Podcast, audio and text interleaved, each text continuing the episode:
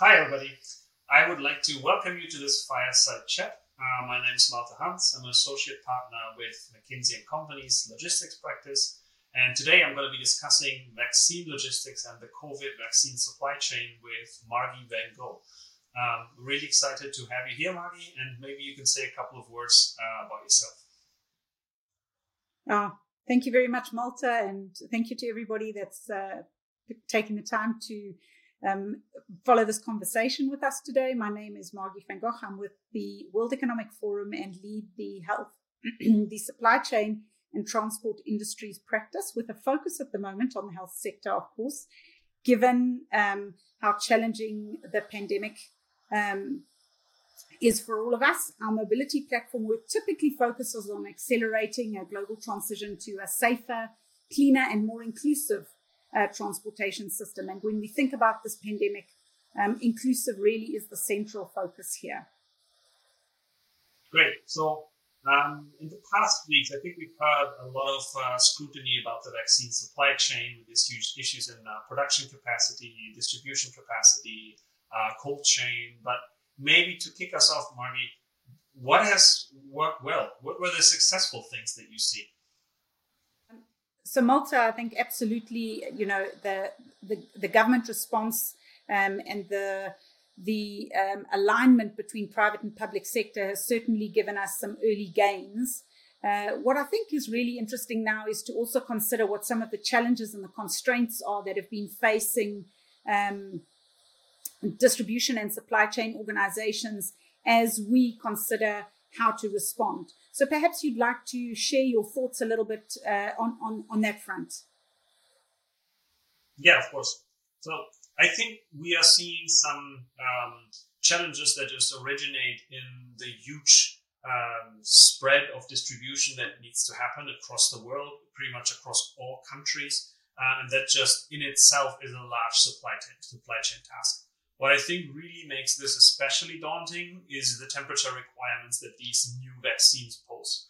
So the minus 70 degrees is nothing that a logistics player typically does in large bulk volumes because those types of temperature requirements are seen mainly in things like clinical trials at much lower volumes. So we are talking about a global supply chain at um, temperature requirements that are far from usual. In addition, the pandemic obviously also affects uh, capacity. We have significant shortages when it comes to air freight capacity, mainly because typically a lot of uh, air freight loads are transported as part, part of uh, passenger flights, and those are grounded. And on the other hand, ocean cargo rates have increased drastically, sometimes fourfold, and we now have um, a capacity constraint also on the container side. Um, while the vaccines are largely being uh, transported by air freight, all of the peripherals, like syringes, are being transported via sea. And trying to create a supply chain where both of these items now arrive in every single country in the world at the same time is just an extremely daunting task. In addition, outside the temperatures um, and outside the transport, especially, we see that production capacity is still an issue. Um, this was expected last year, but um, at least here in Europe, it seems to be facing increasing scrutiny from the media. Um, we hope that this will um, become better over time. We still have um, some, I would call them teething troubles when it comes to the interface between patients and uh, the government in um, scheduling their appointments. The apps are not running perfectly everywhere, phone lines are crowded. So I would call this the sort of standard issues that you face when you set up an operation like this, and we really hope that this improves over the coming months. Um, then we have everything that is related to really the last mile. So while we have found ways uh, on the logistics side to come from the production facilities into the countries, the last mile to the patient is obviously also quite challenging. Many countries have taken the route of centralized vaccination points, which makes sense due to the low temperature requirements.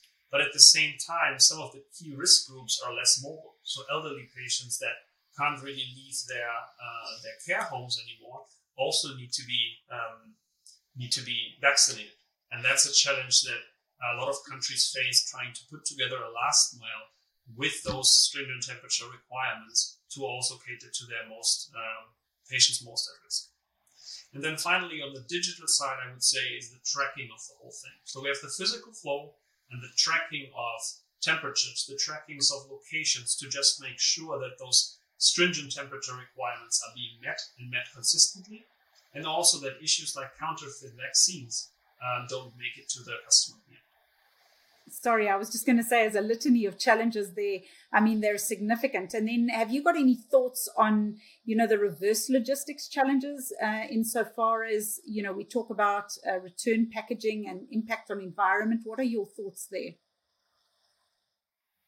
Yeah, I, I think that is um, I think it's a challenge that currently is kind of taking a back seat in the in the minds of many, um, because countries are trying to just distribute the vaccines as quickly as possible, and understandably so. However, when you look at the packaging requirements that, uh, for example, the minus 70 degrees shipping brings with uh, different types of containers and different types of uh, temperature loggers and batteries and dry ice, there's a significant sustainability topic that needs to be addressed um, in the midterm. Meaning, how do we get those uh, containers back? How do we reuse them? How do we make sure that the um, the syringes and needles get uh, disposed of properly or recycled in order to make sure that we um, try and keep the environmental impact of this uh, large scale campaign limited as much as possible. So I'll just follow up with a with with a question to um, it, on the back of the last mile comment and uh, the um, uh, the re- reverse logistics thing. So so Malte, um, what what typical uh, supply chain setups are you then seeing um, being used in order to deliver these vaccines into various countries? Um, the World Economic Forum is v- working very actively with UNICEF in terms of being able to um, determine how the supply chain and transport broader community can support this. But what are you seeing as typical here? Um, and, and are there advantages and disadvantages from your vantage point?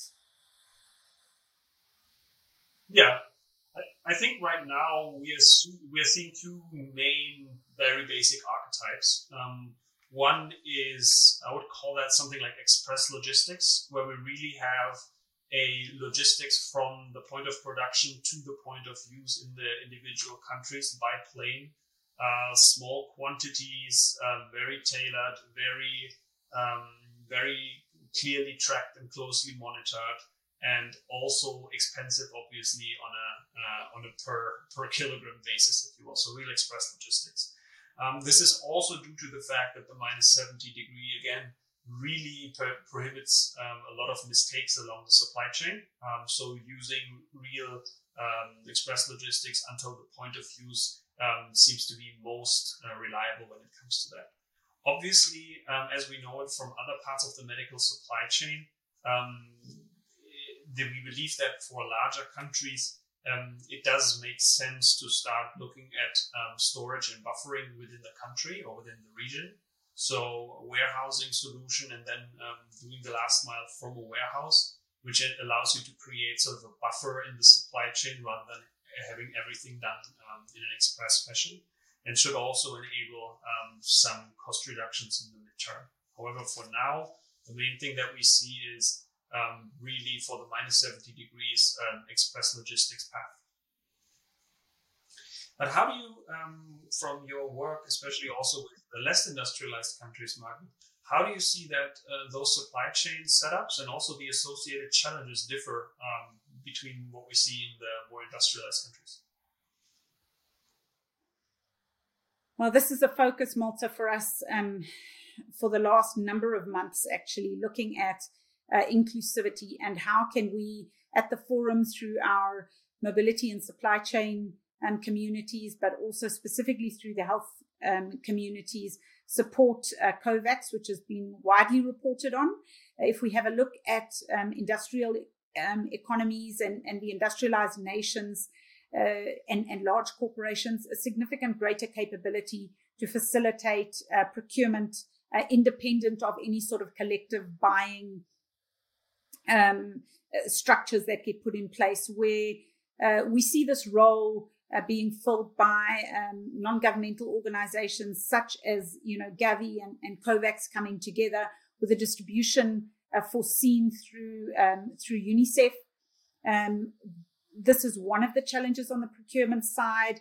Uh, as far as distribution is concerned, and as far as planning for distribution on the ground is concerned, once these doses become available for those countries uh, in the global south, uh, one can look at the challenges just in the global south of temperature, right, and the impact that has on uh, cold chain and on maintaining cold chain, and therefore the importance of a, a fully functional um, uh, electricity and power infrastructure. And one of the challenges that we faced with in uh, in South Africa at the moment is is uh, is extreme load on our on our um, on our grid, on our power grid. And one only has to think that every day that there's load shedding um, in one of these countries, the impact that might have if the generator system um, that supports, uh, you know, uh, as a backup is not functioning correctly. So when one is looking at, you know, minus 70 degrees, it, that is intense and extreme and unlikely that those vaccines are going to be made widely available in the global south, uh, just due to infrastructure capability. But even when one's looking at two to eight degrees in very hot locations, um, this this this presents an extreme challenge uh, on the transport side. We know that you know road road networks are not necessarily as well developed. That you have widely dispersed uh, rural populations. Um, communication is not as fluid as it is in, in certainly in the industrialized world. Um, and therefore, just scheduling appointments, if, if, if, one's looking at how to get the tip of the needle into the arm, really requires strong private, public, and NGO collaboration. Uh, another, another, another key uh, challenge, and, and, and, certainly I think this, irrespective of which um, part of the globe you're in, global north or the global south, there is a strong debate at the moment about uh, um, the security around these vaccines. Are they going to arrive safe? In other words, uh, the cold chain has not been broken. Are they going to be counterfeit? Are they protected from theft? Um, this is sometimes much harder to secure in um, in less developed countries, and of course where the demand is very great. And um, and and I think this is something that we certainly need to you know certainly need to consider, uh, along with I imagine what some of the um, challenges are that we expect to overcome in the, in the coming few months. So I think here, I guess I'd like to put to you the question of, uh, you know, how do you expect to see uh, those challenges um, unfolding in the next few months? Where do you expect to see focus and investment? Um, and what do you think specifically in terms of priority uh, the private sector can contribute uh, from your perspective and engagement widely in the private and state sector, how do you see us overcoming some of those challenges, Malte? Yeah, absolutely. So I really hope that a lot of these challenges can be overcome. I know that uh, some of the ones that you mentioned, like um, like insufficient roads or power supply, are topics and challenges that we've seen for a long time. So we would have to see um, how the right logistic solutions may be able to uh, alleviate some of them. But a lot of the other topics I currently also see as um, just the signs that this is a really new thing for all of the players in the market. So, for example, um, on the countryside, I doubt that countries, at least in the past uh, couple of years, have taken such a pronounced role in procuring such a vast quantity of uh, services from the private sector in logistics and in pharma. So obviously, um, one of the positive aspects that you mentioned at the beginning, this agile sort of entrepreneurial spirit to come up with the solutions to try and help the population as best as possible, it also comes with the risk that not all the solutions will be optimal. So it's going to take some months before companies learn from each other, learn from each other's mistake, I believe, uh, and then also uh, the, the supply chain setups kind of maybe convert uh, to what, what the countries see as optimal. Um, I also think that the, this whole topic around the customer interface, um, getting getting meetings, um, getting the vaccination scheduled, making sure you have somebody on the phone who can answer your questions.